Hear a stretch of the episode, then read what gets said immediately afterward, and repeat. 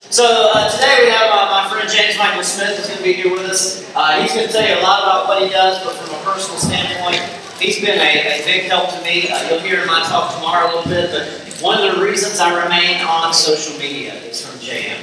Uh, he is able to walk the line of a lot of divisive, big, heavy issues in such a wonderful way that it just uh, it obviously inspires me and keeps me going. He has a, a Disciple Dojo, which is a ministry of online resources. Uh, some of the stuff he's developed, he teaches to Samaritan's Purse staff. Uh, so he goes on and on and on, but I don't want to cut any more of his time. So with further, without further ado, James Michael. And so, yeah, I'm, I asked Chris if I could record this. This is the first time I've given this talk, and so I wanted to uh, make it available for people on the podcast as well. I, I, do a weekly Bible teaching podcast every Tuesday. If you're in Charlotte, it's at Ruth's Chris Steakhouse, and it's free. Ruth's Chris provides the lunch, and yes, it is steak. And people, anybody in the community can come business people, retired people, college students, anybody. And we do a 30 minute teaching through the Bible. We started six years ago in Genesis. Next week, I'll teach Joshua 3.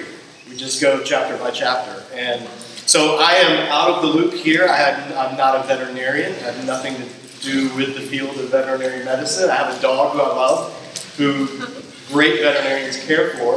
Um, but what I, when, when Curtis asked me to come talk, uh, I, I have a passion for teaching the Bible, but I do have a passion for animals and particularly creation care. And this is something where Christians have largely dropped the ball since around the Second Great Awakening or so. Uh, somehow the gospel became all about getting people saved and going to heaven.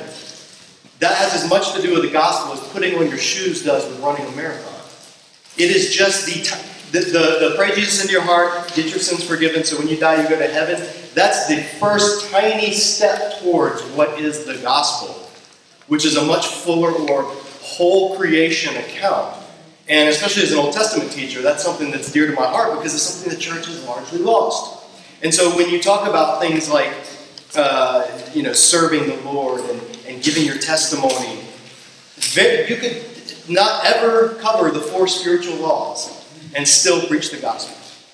Because the two are not the same. And so I want to push back hard against that idea, especially rampant in college ministries, because it's what I grew up with. And it is so not what Scripture gives us. And in particular, so the gospel is bigger than just people. It's all of creation. This is something that gets lost as well in evangelistic preaching. And so I want you to see this because you're going to be going out and you're going to actually be, some of you already are, ministering to people. And it may take the form of working on an animal, helping them with some farm stuff, whatever area you're in. That is ministry. That is gospel if you're doing it with a gospel mindset. And so that's what we're going to look at today is you're going to get a little quick seminary course. And we're going to look at the biblical theology of Christian stewardship, animal and end times. Now, what does animals and end times have to do with anything? Well, according to the Bible, we are living in the end times, and it has nothing to do with anything going on in the. It has nothing to do with credit card chips in your hand or your forehead. It has nothing to do with any planes falling out of the sky or Kirk Cameron or Nicolas Cage running around to save the world, any of the left behind nonsense. Nothing to do with the fact that we're living in the end times. The end times began when Jesus ascended. At Pentecost, when the Spirit was poured out, they quoted Joel. This is what would happen in the end times, the latter days. So when people ask me, we live in the end times? Yes, and we have been since Pentecost. That's the age that we find ourselves in now. So what I want to do is give you a look at what does the Bible tell us about life, not just in the pre-messianic age, but in this messianic age that we're in, which is Jesus the Messiah, and the age to come, which is where everything's thing is headed. So hopefully this clicker works. It's totally not right now, and I need it to work. There we go. All right. Um, if I do this, just that's the sign for clicking to the next slide. So I want us to start with this path. This is where we're going to start from. This little cryptic passage in Mark's Gospel. The beginning of Jesus' ministry. He's going out. Uh, at that time, Jesus came from Nazareth in Galilee. He was baptized by John in the Jordan. Just as Jesus was coming out, out of the water, he saw heaven being torn open and the Spirit descending on him like a dove. And a voice came from heaven, You are my Son, with whom I love, whom I love, with whom I am with you I am well pleased. At once, so this is the baptism of Jesus, at once the Spirit sent him out into the wilderness. And he was in the wilderness 40 days being tempted by Satan. Now, here's a throwaway line that none of the other Gospels have. He was with the wild animals, and angels attended him. That he was with the wild animals. Just a weird little crick, like petting a donkey or something. What's going on? He's just out in the wilderness. There's significance in this. There's messianic significance in this that we're going to see, but we have to backtrack first, and we have to look at the concept of dominion, sin, and wild animals in the Hebrew Bible. Now, if you don't know the creation story, uh, basically you have God taking six days, however you want to interpret that, and creating the, the creation. And the first three days, this is a pattern that a lot of people miss, but it's been noticed since ancient times. The first three days, God creates the domains. And then on those next three days, he creates the corresponding rulers of each domain. So he creates the light and the dark, and then he creates on day four the sun, the moon, and the stars. To, and the text says, let them rule over the day and the night. So then day two, he created the sky and the waters, and then day five, he creates the things that swim in the water and fly in the sky. And then on the, day three, he creates the land and the vegetation, and then on day six, he creates the things that live on the land and eat the vegetation. That's how the creation is structured. Day seven underlines it all with rest. This is an easy to remember pattern. It's structured after ancient Near East accounts of similar long term events that were given in a rhetorical format of, of a seven day period. And it was presenting God as an ancient craftsman, as a Hebrew worker, going about laboring, building, resting. There's evening, there's morning, day one, getting up, doing something else. There's evening, there's morning, day two. So God is very earthy and he's very artisanal in his, um, in his re- relationship to creation. Creation is his temple, his, his canvas, his masterpiece.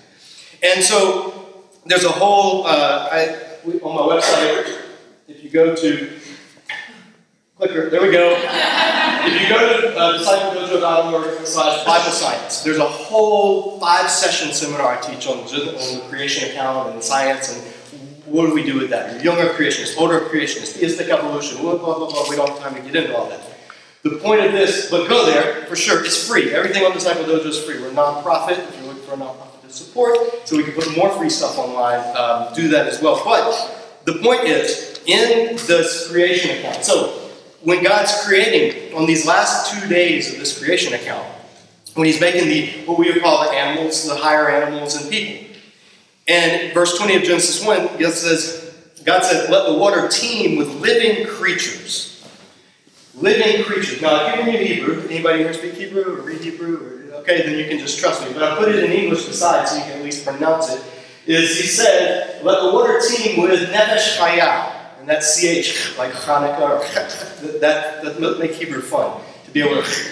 So, the nefesh chaya, living creatures. Well, that word nefesh, he goes on to say, let birds fly above the earth across the expanse of the sky. God said, let the land. Now, the next day, this is day six, God said, let the land produce. Notice God didn't say, I will make. He says, let the land produce. The concept of creation from within. This has to play into your view of evolution, life developing on earth, whatever that view is. I don't care right now.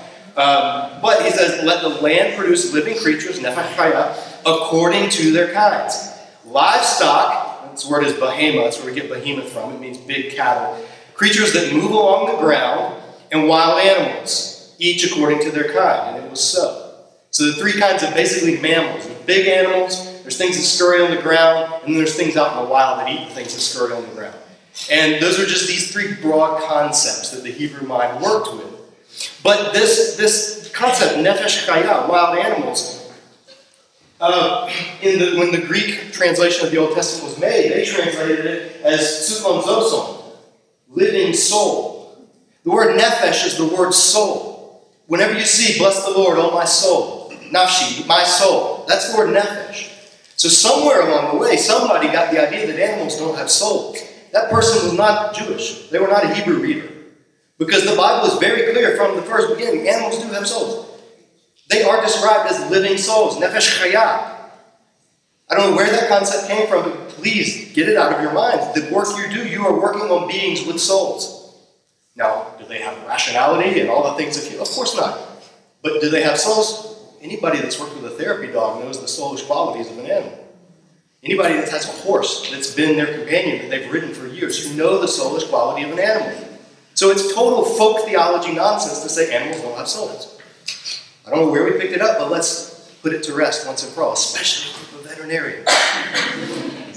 So, the word for soul is the word that's used to describe animals in the Hebrew Bible. Uh, next slide. now, this is how things.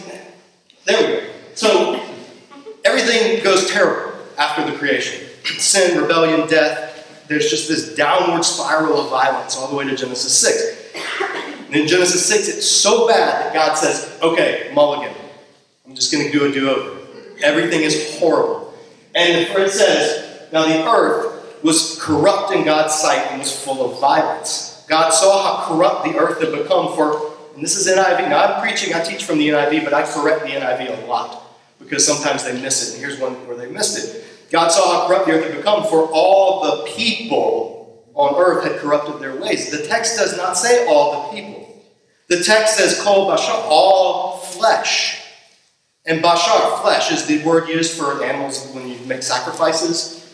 Meat, it's the word for flesh. It's used of people and of animals. It means living things. And so, whatever this is saying, whatever that corruption was, the world was characterized by violence between living things. Mostly people, I mean, that's who bear the brunt of the judgment, but the animals didn't get off free either.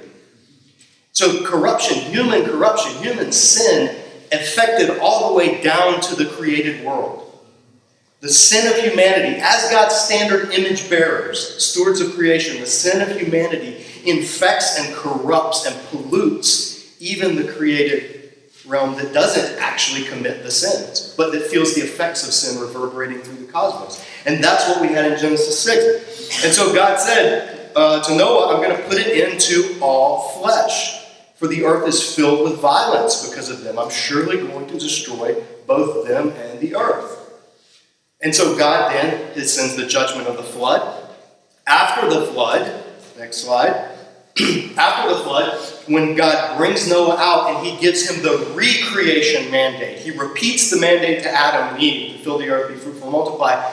He repeats it, but he notices that the problem has not been dealt with. Sin still exists. We're going to see that in the very next chapter if you read your Bible. We won't look at it today. But Noah, first thing he does, builds a plants a vineyard, gets drunk, his son comes in, does some shenanigans with him, and sin is still there. It's still in the human condition. Well, God gives Noah this mandate, and he says, God bless Noah and his son, saying to them, Be fruitful and increase in number, fill the earth.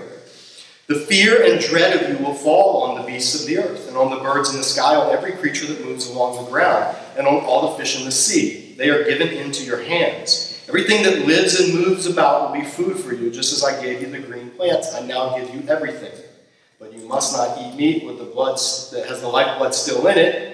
Slide. And for your lifeblood, I will surely demand an accounting. I will demand an accounting from every animal. And from each human being, too, I will demand accounting for the life of another human being. Whoever sheds human blood, by human shall their blood be shed. For the image of God, God has made mankind. As for you, be fruitful, increase in number, multiply on the earth and increase upon it. So now, in, in this creation that's been wiped of the worst effects of the disease, so the gangrene limb has been severed, but there's still some residual infection deeper that didn't get uh, done away with, and that's going to, but that'll have to wait for the New Testament. In the meantime, God's telling He says how you're going to live uh, as my people. He starts with Noah. And there's this enmity, there's this hostility between humanity and the wild animals. Now, we live in an age where we have dominion. Okay? Unless you're on a glacier up in the north shore of Alaska and there's polar bear around you got nothing, uh, you're at the top of the food chain. Now, that situation, you're not. You're at the bottom. But in most situations, we're at the top of the food chain. We have the ability to destroy this creation. Wild animals do not pose a threat to us anymore. However, back then, they absolutely did pose a threat. This is thousands of years ago, however you want to date the Noah story, this is before humanity had basically achieved mastery, or so we think, over the animal kingdom. So things like wolves, bears, lions, hyenas, these were threats. You didn't go camp, you, didn't go out in the desert and just camp at night without some kind of protection or taking into account or somebody keeping watch or a fire. or something. wild animals were scary. I mean, they still are. Fletcher's probably got some stories that he can tell in Africa. Wild animals are still scary, even though they're endangered and we're having to protect them. There's still a fear. And that's how it was in Scripture. In the Old Testament, the Hebrew Bible, the biblical view of creation, the biblical view towards animals, was care for the domestic ones and fear, like an awe inspiring fear of the wild ones. This was the ancient biblical Hebrew view of creation, of the animals. And God took it seriously. Care for the animals. Exodus, next slide. Exodus. Uh, God gives the command on the Sabbath. And a lot of people just blank over this one too, but God says, Remember the Sabbath day, keeping it holy. Six days you shall labor and do all your work, but the seventh day is a Sabbath to the Lord your God. On it you shall not do any work, neither you, nor your son, nor your daughter, nor your male servant, female servant, nor your animals, nor any foreigner residing in your towns. For in six days the Lord made the heavens and the earth, the sea, and all that's in them, but he rested on the seventh day. Therefore the Lord blessed the Sabbath and made it holy. Even the animals were to rest on the Sabbath. Why? Because God cares about animals. He cares about animals for their own sake, not just for the sake of what they can do for people. Deuteronomy 25 4, Paul quotes this twice in the New Testament do not muzzle the ox while it's treading out the grain. If you've ever seen oxen tread grain, this is how it works. The oxen are brought into a pit. Look, go back, there we go. They're brought into this pit, a threshing floor. All the stalks of wheat, the sheaves are brought in and thrown down. And the oxen are strapped to a yoke to a pole in the center, and they walk around in a circle hour after hour. Crunch, crunch, crunch, crunch, crunch, separating the wheat from the chaff. Then when they're done, they're let out. Somebody comes in with a winnowing fork and they start throwing stuff up in the air. And either with people waving blankets or the wind blowing or something, the chaff gets blown away. And the wheat, the kernels, fall to the ground. So after hours and hours of that, you now have what was a pile of that. You have a pile of kernels of grain that you can then take, grind at a hand mill, and that's how you make your flour. So this is the process by which Israel got their bread. And that was their staple food. Now, why would you muzzle your ox while it's treading the grain? You don't want it eating your profits. This is hard work. Every mouthful that that ox takes is a mouthful out of your pockets. And this is not, this is labor intensive. So a smart farmer in the ancient world, by ancient standards, would muzzle their ox. But that's unbelievably cruel. Because the animal is not only doing your work, but it can't even eat of what it's doing. And it's frustrating. And it's, you know, so even in Torah, God builds this into how Israel's going to treat their animals.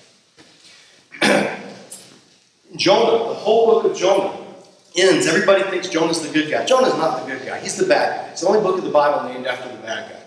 Jonah didn't go to Nineveh, not because he was scared that the Ninevites would be mean to him. No, he flat out says at the end of Jonah why he doesn't want to go preach to Nineveh. Because he knew God is merciful, and he knew the Ninevites might repent. And if they repented, God would save them. He wanted them to burn.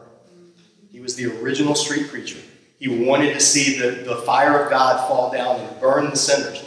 And at the very end of the book, the last line of the book of Jonah, he goes and has a little pity party out, pouting outside because he didn't get to see him fry. And God comes to him. It's like, Jonah, why are you mad? And he gives this parable or this, this event with, a worm and a plant. Jonah has as much to do with a whale as it does with a worm. They're just two animals that God uses in the story to teach Jonah an object lesson. But this, this, this thing with the plant worm, the plant dies, and Jonah gets mad and pouts. He's just a terrible person all around in the book. And at the end, the book ends with God saying, Jonah, you're mad about this plant. You didn't do anything. It just grew up overnight, and now it's dead, and now you're mad and mad enough to die. Should I not have concern for the great city of Nineveh, in which there are more than 120,000 people who can't tell their right from their left, and also many animals, behemoth, livestock? Even in saying, I'm not going to judge Nineveh, God takes account of the animals that are.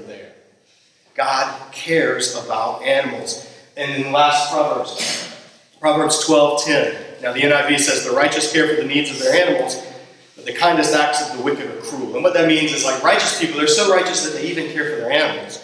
But the wicked people, uh, the kindest act of the wicked, the wicked person is cruelty. Like they're not even capable of being anything but cruel. That's how Proverbs work. It's like two lines and one tells the opposite. But the actual Hebrew of this, again, literally, Hebrew reads right to left. Literally, it says he's knowing a righteous man, the soul of his behemoth, his livestock. The righteous man is knowing the soul of, the life of his livestock. But the mercies of the wicked men are cruel. And so Richard Bauckham, New Testament or biblical theologian, he wrote this book. I highly recommend it to all who's called The Bible and Ecology. It, he's evangelical. It's not crazy, tree hugging, vegan, everything. No, he's just a solid biblical evangelical scholar who writes on the biblical view of ecology and what God cares about creation. And, and in talking about this verse, Bauckham says, we might say, paraphrases, the righteous person is attentive to the feelings of their animal. The statement refers to rather more than goodwill towards the animal. It portrays the farmer who has gotten to know the animal well enough to tell when it's needing to rest or gasping for a drink, and feels for the animals one might for a human friend in such a case. Traditional farmers, unlike those who now practice intensive farming, could do this, as could people like Balaam, who rode the same donkey for years. Such knowledge is available only through compassion. And that's, that's the biblical view of animals is with compassion. Yes, they're used for wool. Yes, they're used for milk. Yes, they're used for meat, for sacrifices. Yes, Jesus cooked and ate fish and a lamb. And so it's you don't have to go full on crazy vegan. If anybody's vegan, when I say I mean crazy, you know what I mean. I don't just mean you're vegan. I mean crazy vegan. Um, and you don't have to go that far to know that God, even the animals He's given us that should be utilized by us, that utilization is to come with care and compassion. Even in the slaughtering of animals for food, care and compassion. And that's something in our modern world we've kind of gotten away from that. And some of you may be involved in industrial agriculture or factory farming or whatever. The Bible is going to push back on a lot of the things that you may be surrounded by because it does not line up with what God's desire is for his creation, which is care and compassion, human and animal. Even while you're eating them, even while we were eating them, care and compassion. So, Psalm 104 then, Psalm 104 is this praise, this, this hymn to creation. And it somewhat follows the structure of those six creation days, lifting up the different elements of each day. And, and the order is not quite the same, but everybody's recognized that this is a, a worship song reflecting on God's creation. And so look throughout this psalm at, at what God says about the animals and, and the attitude that's displayed there. It says, Praise the Lord, my soul. Uh, Lord my God, you are very great. You're clothed with splendor and majesty. The Lord wraps himself in light as with a garment. He stretches out the heavens like a tent. He lays the beams of his upper chambers on their waters. He makes the clouds his chariot. He rides on the wings of the wind. He makes winds his messengers, flames of fire his servants. He set the earth on its foundation. It can never be moved. You covered it with the watery depths as with a garment. The waters stood above the mountains, but at your rebuke the waters fled. At the sound of your thunder they took flight. They flowed over the mountains. They went down into the valleys to the place you assigned for them. You set a boundary they cannot cross. Never again will they cover the earth. This is all the creation of the land and the waters and the separation that Genesis talks about. he makes springs pour water into the ravines. It flows between the mountains. They give water to all the beasts of the field. The wild donkeys quench their thirst. The birds of the sky nest by the waters. They sing among the branches. He waters the mountains from his upper chambers. The land is satisfied by the fruit of his work. He makes grass grow for the cattle, and plants for people to cultivate, bringing forth food from the earth, wine that gladdens the human hearts, oil to make their faces shine, and bread that sustains their hearts. The trees of the Lord are well watered, the cedars of Lebanon he planted. There the birds make their nests, the stork has its home in the junipers. The high mountains belong to the wild goats, the crags are the refuge for the hyrax. He made the moon to mark the seasons. The sun knows when to go down. You bring darkness, it becomes night, and all the beasts of the forest prowl. The lions roar for their prey and seek their food from God. Even predation is seen as God. Even, even baby gazelle being given to Mama Cheetah, as we saw this morning, is God providing food for his creation. The sun rises and they steal away return and lie down in their dens. And people go out into their work, to their labor until evening. How many are your works, O Lord? In wisdom you made them all. The earth is full of your creatures. There's the sea, vast and spacious, teeming with creatures beyond number, living things both large and small. There the ships go to and fro, and the Leviathan, which was this like mythical big sea monster thing in the minds of the ancient Near East, and the Leviathan which you formed to frolic there. All creatures look to you to give them their food at the proper time. Give it to them, they gather it up. When you open your hand, they're satisfied with good things. When you hide your face, they are terrified.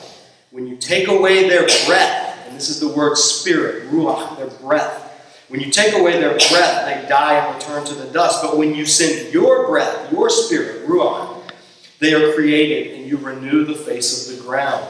May the glory of the Lord endure forever. May the Lord rejoice in his works. He who looks at the earth and it trembles, who touches the mountains and they smoke. I will sing to the Lord all my life. I will sing praise to my God as long as I live. May my meditation be pleasing to him as I rejoice in the Lord. But may sinners vanish from the earth and the wicked be no more. Praise the Lord, my soul. Praise the Lord. So, this was Israel, one of their main hymns to creation. And you see, again, the biblical attitudes towards animals. Next slide is care for domestic ones and fear or awe of the wild ones. But one day, the Messiah will come and restore shalom, which is wholeness or peace, throughout the creation, including the wild animals. And this is where we start to bring it around to what Jesus is doing out in the desert. See, all along, Israel had lived with this uncertainty of this, this um, they're in awe of the animals. In Job, God shows up and he starts talking all about animals and creation. And the Psalms and the Proverbs are filled with look to the animals, look to creation, and you can tell about God. And there was this sense of awe and uncertainty and fear uh, when it came to wild animals. Because wild animals were where people weren't. Where people were, they could huddle together, they could build walls, they could have fire, they could hunt, they could kind of keep the wild animals at bay. But the wild animals were always seen as a constant threat. And so, whenever Israel would be destroyed by Babylon or Syria, or a place would be leveled, it would be described as now it becomes a haunt for the wild animals, a place of the jackals, a place of, you know, the wild animals encroach back in and take over where people have been destroyed. And so, in the proverb, I mean, in the prophets, you see this, these visions of the prophets looking forward to the coming of this Messiah whoever he is, whatever he's going to be. And his coming has certain characteristics that will accompany it. And one of those things has to do with wild animals. Look at Ezekiel. Next slide, Ezekiel 34. This is Ezekiel's kind of his vision. His uh, Bauckham calls it his ex- ecotopia, like, like an ecological utopia where there's harmony between humanity and creation. And Ezekiel has one, Isaiah has one, a couple of the other prophets. but Ezekiel 34, this is a prophecy in this chapter, reading about the coming of the Messiah, the one who will shepherd God's people. Because God says, You, leaders of Jerusalem, have been terrible shepherds. You have not cared for my sheep. One day I'm going to shepherd my sheep. And my shepherd, David, will lead them. And, and, and so it's this prediction of Messiah who will be a good shepherd, as opposed to a bad and abusive shepherd. And he says, I will save, verse 22, I will save my flock. They will no longer be plundered. I will judge between one sheep and another. That's where Jesus got the sheep and the goats and that kind of. Jesus never made up a lot of stuff. Almost everything he said came from the scriptures that he was the embodiment of. Uh, I will place over them one shepherd, my servant David. He will tend them. He will tend them and be their shepherd. And I, the Lord, will be their God, and my servant David will be prince among them. I, the Lord, have spoken. I will make a covenant of peace, shalom, a covenant of peace with them, and rid the land of savage beasts, so that they may live in the wilderness and sleep in the forests in safety slide. I will make them and the places surrounding my hill a blessing. I will send out showers in season. There will be showers of blessing. The trees will yield their fruit. The ground will yield its crops. The people will be secure in their land. They will know that I am the Lord when I break the bars of their yoke and rescue them from the hands of those who enslave them. They will no longer be plundered by the nations, nor will wild animals devour them. They will live in safety, and no one will make them afraid. I'll provide for them a land renowned for its crops, and they will no longer be victims of famine in the land or bear the scorn of the nations. Then they will know that I, the Lord their God, am with them, and they, the Israelites, are my people, declares the sovereign Lord. You are my sheep, the sheep of my pasture. I am your God, declares the sovereign Lord. So God is part of the messianic mission will be to restore that sense of shalom, that sense of, of things being out of control that's been going on since the flood and even before. And part of the Messiah's mission will be to come usher in that age where the creation account gets back on track after being derailed by sin. This is, this is the image in, in Ezekiel's vision. Isaiah chapter 11 has the same thing. Uh, in speaking of the coming Messiah. Isaiah, this is hundreds of these are, these are about 100 years or so between Ezekiel and Isaiah, long before Jesus, like over 500 years before Jesus. Isaiah says, A shoot will come up from the stump of Jesse, from his roots a branch will bear fruit. The Spirit of the Lord will rest on him, the Spirit of wisdom and understanding, the Spirit of counsel and might, the Spirit of knowledge and fear of the Lord. And he will delight in the fear of the Lord. He will not judge by what he sees with his eyes or by what he hears with his ears, but with righteousness he will judge the needy. With justice he will give decisions for the poor of the earth. He will strike the earth with the rod of his mouth. The breath of his lips he will slay the wicked. Righteousness will be his belt, faithfulness the sash around his waist. The wolf will live with the lamb the leopard will lie down with the goat, the calf and the lion and the yearling together, and a little child will lead them. Those are, those are sets of predator prey relationships in each of those. Verse 7 The cow will feed with the bear, the young will lie down, their young will lie down together, the lion will eat straw like the ox. The infant will play near the cobra's den, the young child will put his hand into the viper's nest. They will neither harm nor destroy all my holy mountain, for the earth will be filled with the knowledge of the Lord as the waters cover the sea. And then later at the end of Isaiah, chapter 65, he comes back to this theme and says, is again talking about this new creation where everything's headed. See, the prophets envision not that earth has gotten bad, so we're going to get everybody out of earth and then it's just going to burn up and we'll be in heaven forever playing harps. Harps. There's one behind me. I don't want to play this forever in heaven. And most people don't either, either. Uh, any instrument, not just picking on harps. Uh, heaven is not just disembodied bliss floating around in clouds. The Hebrew concept of heaven and the Christian concept of heaven was God is coming back, and just like the flood, He's going to wipe the slate of everything evil and disfiguring of creation and resurrect everything good that was there initially. And at the chief, the top of that list is people resurrection. See, heaven was never the final goal. Heaven's not the final destination. Heaven's the waiting room. The final destination is new earth, resurrection, recreation. Again, this pushes against some folk theology, but it's biblical theology 101, going all the way back to the Old Testament that every church father would have affirmed. Somehow we got the, notion of the Gnostic idea where the earth is bad, spirit is good, so we got to get away. You know, I'll fly away. One day I'll fly away unto glory. You know, when I cross that river. All these hymns that we sing, just bad theology um, of, of this. Your your your spirit, your soul is trapped in this body. We got to get rid of the body so we can be free.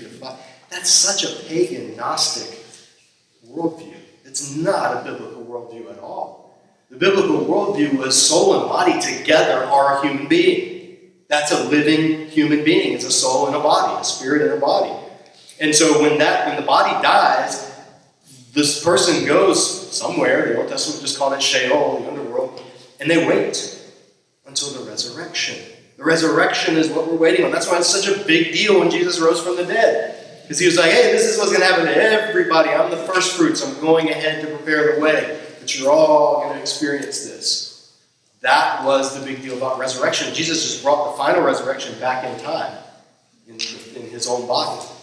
And so resurrection is the goal, new creation is the goal, embodiedness is the goal, hugging loved ones that you've lost is the goal, eating, sharing meals together, doing physical stuff together. That's the goal. Not ethereal, heavenly hearts, clouds. You don't become an angel when you die, other folk theology. Um, the goal was God is coming because he spent those six days, however you want to interpret them, creating a good creation. Why is he just going to burn it all away? No, he's going to restore it. And so when the Messiah comes and the prophets saw him, they saw him restoring the creation. They saw him putting right the things that had gone wrong, all the way down to the wild animals and the people and the entity between them. So at the end, Isaiah, uh, again, a vision of this new creation and he's this and it flat out says, and I saw a new heavens and a new earth. So that's how we know he's talking about the new creation at the beginning of this chapter. And then down in 21, he says, They will build houses and dwell in them. They'll plant vineyards and eat their fruit. No longer will they build houses and others live in them, or plant and others eat. For as the days of a tree, so will be the days of my people. My chosen ones will long enjoy the work of their hands. They will not labor in vain, nor will they bear children doomed to misfortune. For they will be a people blessed by the Lord, they and their descendants with them. Before they call, I will answer. While they are still speaking, I will hear. The wolf and the lamb will feed together. Lion will eat straw like the ox, and dust will be the serpent's food. They will neither harm nor destroy on all my holy mountain. So, this vision of things being right again, being made whole, even down to the creation account to the animals. So, next slide. So, when Mark has Jesus in the wilderness, he was in the wilderness 40 days being tempted by Satan. He was with the wild animals. Angels attended him. Three realms of creation going on. And so Bauckham makes this observation whereas Satan is simply an enemy of Jesus and the angels simply his friends, the wild animals placed by Mark between those two are the enemies of whom Jesus makes friends. Jesus in the wilderness enacts in an anticipatory way the peace between the human world and wild nature that is Isaiah's ecotopia. And that's what Jesus is doing. He's coming to restore, uh, he's coming to redeem, and he doesn't do it all at once. It's like a mustard seed, right? It starts little. It's like a little bit of yeast that works its way through the dough. It's not all at once because he's doing it through us, he's doing it through his people spread around the world throughout time. But he's doing it. Everywhere that the kingdom of darkness is pushed back, Jesus is the one there pushing back against it, but he's doing it through his people that are being salt and light. They're being illumination. They're being preservation. That's what salt was for, is to preserve. Um, it was, you know, his, his, all of your mission, all of your mandate, everything you're doing, whether you're filling out a medical chart, whether you're drawing some kind of bodily fluid from something that I don't even know what it is, whatever you're doing, covered in cow blood, I think somebody says. First thing I heard when I got here, hey, we're covered in cow blood today. Um, weird, but you know, I'm an Old Testament professor, so it's actually not that weird. Leviticus enacted. Uh, but whatever you're doing, you're doing it in Jesus' name. You're pushing back darkness.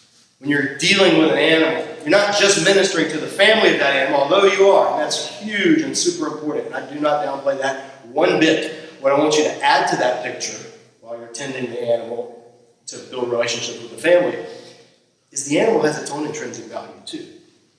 It has its own nefesh chaya, its own lifeblood, its own value that God created. So don't just see the animals you're working with as means to an end. They, they, they are part of God's creation as well. And they are whom you have been entrusted care over. The righteous person cares for the soul of his animal. So be that kind of person. Uh, makes this observation. He says in the modern West, animal husbandry has largely been replaced by systematized brutality and exploitation, quite unlike good farming practice in the past, and in a different league of evil, even from bad farming practice in the past. It cannot possibly be justified by reference to the Bible.